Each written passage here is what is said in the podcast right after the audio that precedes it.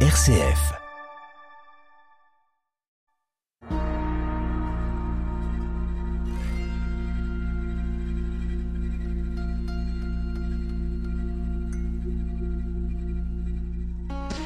Bonjour et bienvenue dans cette émission dédiée à l'histoire des pères de l'Église que nous découvrons avec euh, Jean Charmois. La semaine dernière, nous avons mieux compris tout ce qui s'était passé entre le concile euh, d'Éphèse et, enfin, depuis le concile d'Éphèse jusqu'au concile de Chalcédoine, ce fameux brigandage d'Éphèse.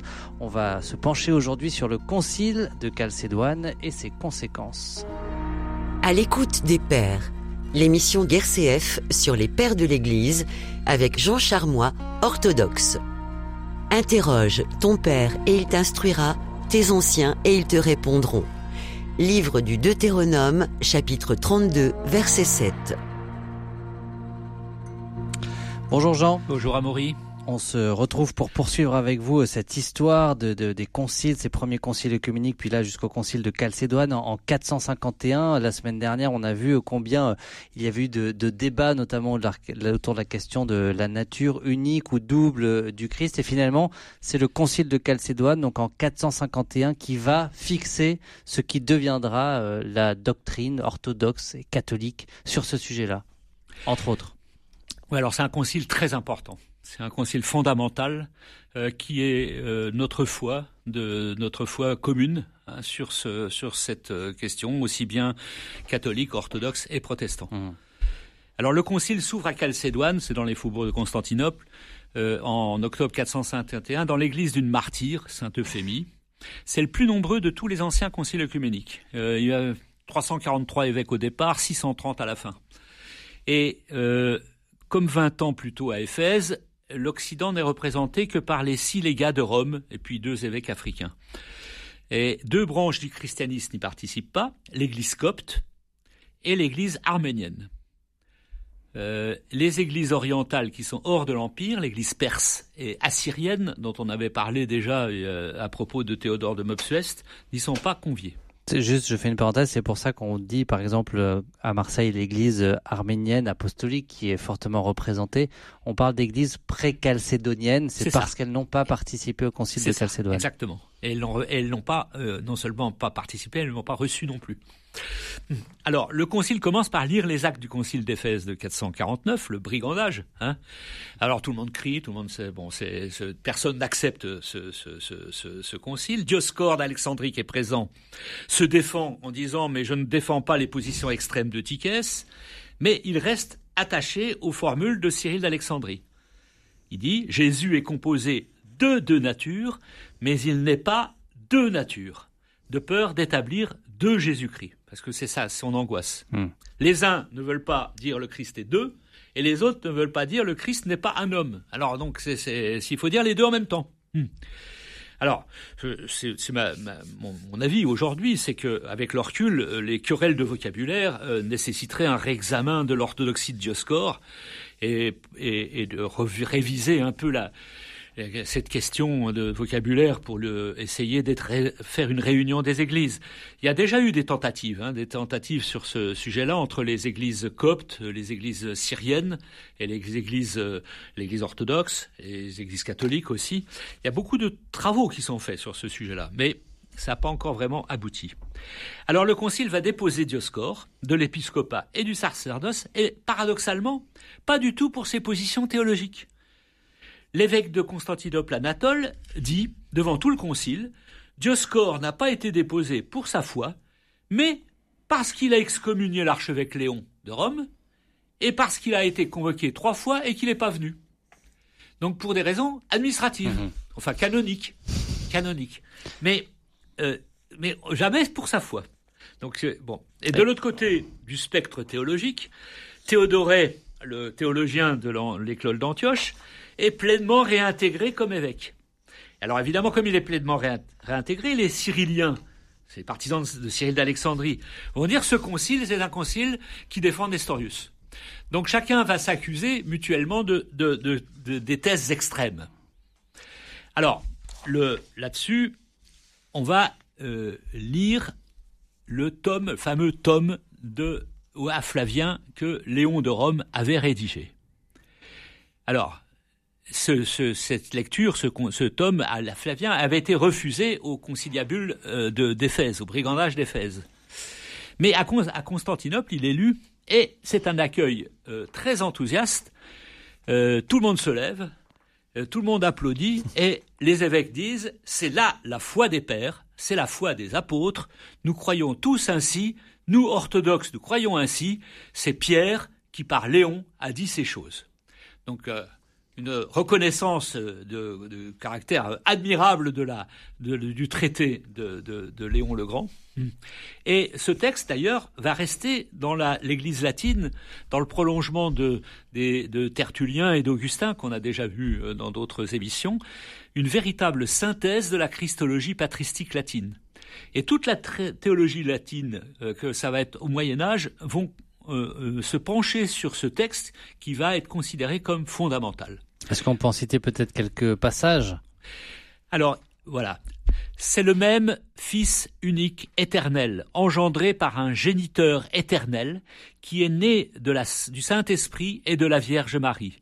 Et cette nativité qui a eu lieu dans le temps n'a rien diminué, rien ajouté à la nativité divine et éternelle. Bien que ce soit le Saint-Esprit qui ait donné fécondité à la Vierge, néanmoins c'est un corps réel qui a été conçu de son corps. La sagesse s'est bâtie une maison, le Verbe est devenu chair, il a habité parmi nous, ce qui veut dire dans cette chair qu'il a tiré de l'homme et qu'il a animé du souffle de la vie rationnelle. C'est dans la nature totale et parfaite d'un homme vrai qu'est né le vrai Dieu, complet dans ce qui lui est propre, complet dans ce qui nous est propre en raison de cette unité de personnes qu'il faut reconnaître dans, dans deux natures. Tout à la fois, on dit que le Fils de l'homme est descendu du ciel, et que le Fils de Dieu a assumé une chair tirée de la Vierge de laquelle il est né. Et à l'inverse, on dit que le Fils de Dieu est dit crucifié et enseveli, bien qu'il ait subi ces choses, non dans la divinité même par laquelle le Fils unique est coéternel et consubstantiel au Père, mais dans la faiblesse de la nature humaine l'Église catholique vit et prospère par cette foi que dans notre Seigneur Jésus-Christ, l'humanité ne va pas sans la vraie divinité et que la divinité ne va pas sans une vraie humanité. On retrouve beaucoup d'éléments effectivement de, des formules du credo. Tout à fait, tout à fait. Donc Léon, Léon est applaudi, Léon est, donc est considéré, il n'est pas présent, mais il est considéré comme le, père du concile en fait. Hein. Euh, et euh, le concile va se mettre d'accord quand même sur quelques textes de référence, dont le tome de, à Flavien, de mhm. Léon. Et euh, l'empereur va dire, il nous faut une définition de la foi. les légats romains disent, non, non, non, Léon a écrit, ça suffit.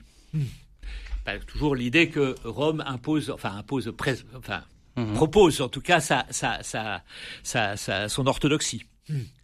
Bon, bref, finalement, on crée une commission qui, euh, vous voyez déjà à l'époque, on crée une commission qui va euh, faire une définition euh, christologique qui est une synthèse admirable, qui est le, le legs de ce concile de Chalcédoine. Je vais la lire. Suivant donc les saints pères, nous enseignons unanimement que nous confessons un seul et même Fils, notre Seigneur Jésus-Christ, le même parfait en divinité et le même parfait en humanité, le même vraiment Dieu et vraiment homme, composé d'une âme raisonnable et d'un corps, consubstantiel au Père selon la divinité, consubstantiel à nous selon l'humanité. En tout, semblable à nous sauf le péché, avant les siècles engendré du Père selon la divinité, et au dernier jour, le même, engendré pour nous et de notre salut de la Vierge Marie, Mère de Dieu selon l'humanité. Un seul et même Christ, Fils, Seigneur, l'unique engendré, reconnu en deux natures, sans confusion, sans changement, sans division, sans séparation.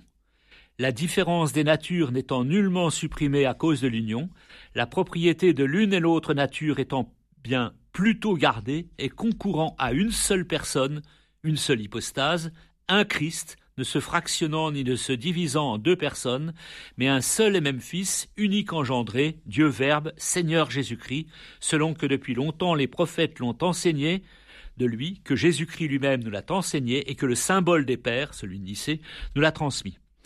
Alors ce qui frappe dans cette formule, c'est son caractère en creux. On dirait euh, aujourd'hui un mot un peu compliqué, apophatique, négatif.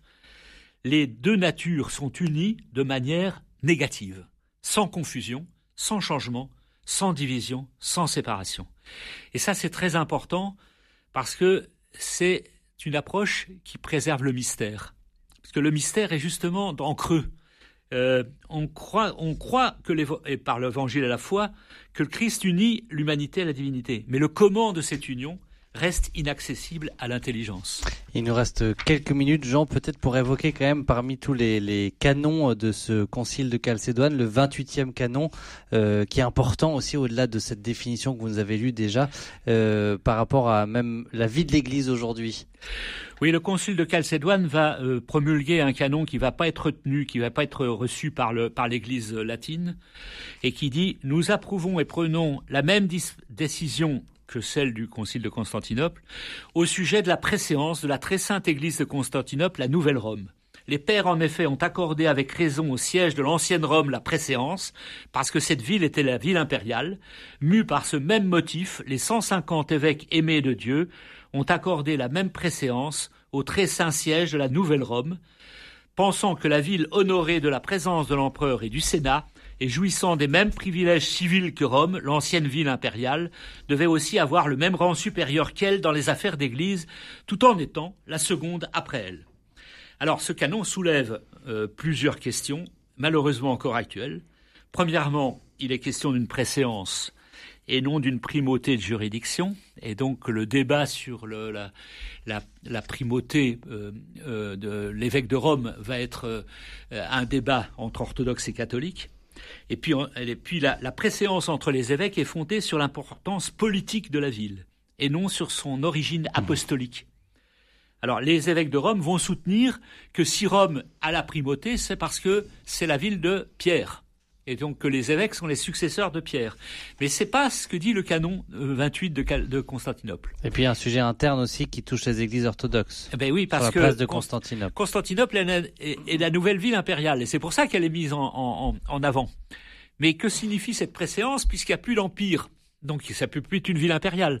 Donc sujet de débat entre les églises orthodoxes. en quelques secondes, peut-être pour conclure, qu'est-ce qu'on peut retenir de cette portée du, concile de Chalcédoine? Il vient vraiment synthétiser, exprimer la foi de l'Église sur le sujet de l'incarnation? Complètement, le pape Grégoire le Grand va dire euh, il faut accueillir ces quatre conciles comme les quatre livres du Saint Évangile.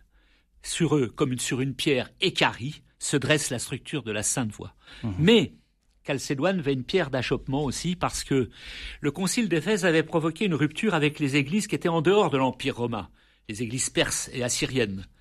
Mais là, Chalcédoine va créer une déchirure à l'intérieur de l'Empire. Tout le sud de l'Empire romain, l'Égypte, la Palestine, la Syrie, vont euh, se séparer à la fois de Rome et de Constantinople. Et euh, il y aura plusieurs tentatives de réunion euh, qui vont pas aboutir jusqu'à ce que la conquête arabe fige complètement le christianisme oriental jusqu'à nos jours. Merci Jean pour cet éclairage. On se retrouve la semaine prochaine pour évoquer plus en profondeur cette grande figure dont vous nous avez déjà parlé, Léon le Grand.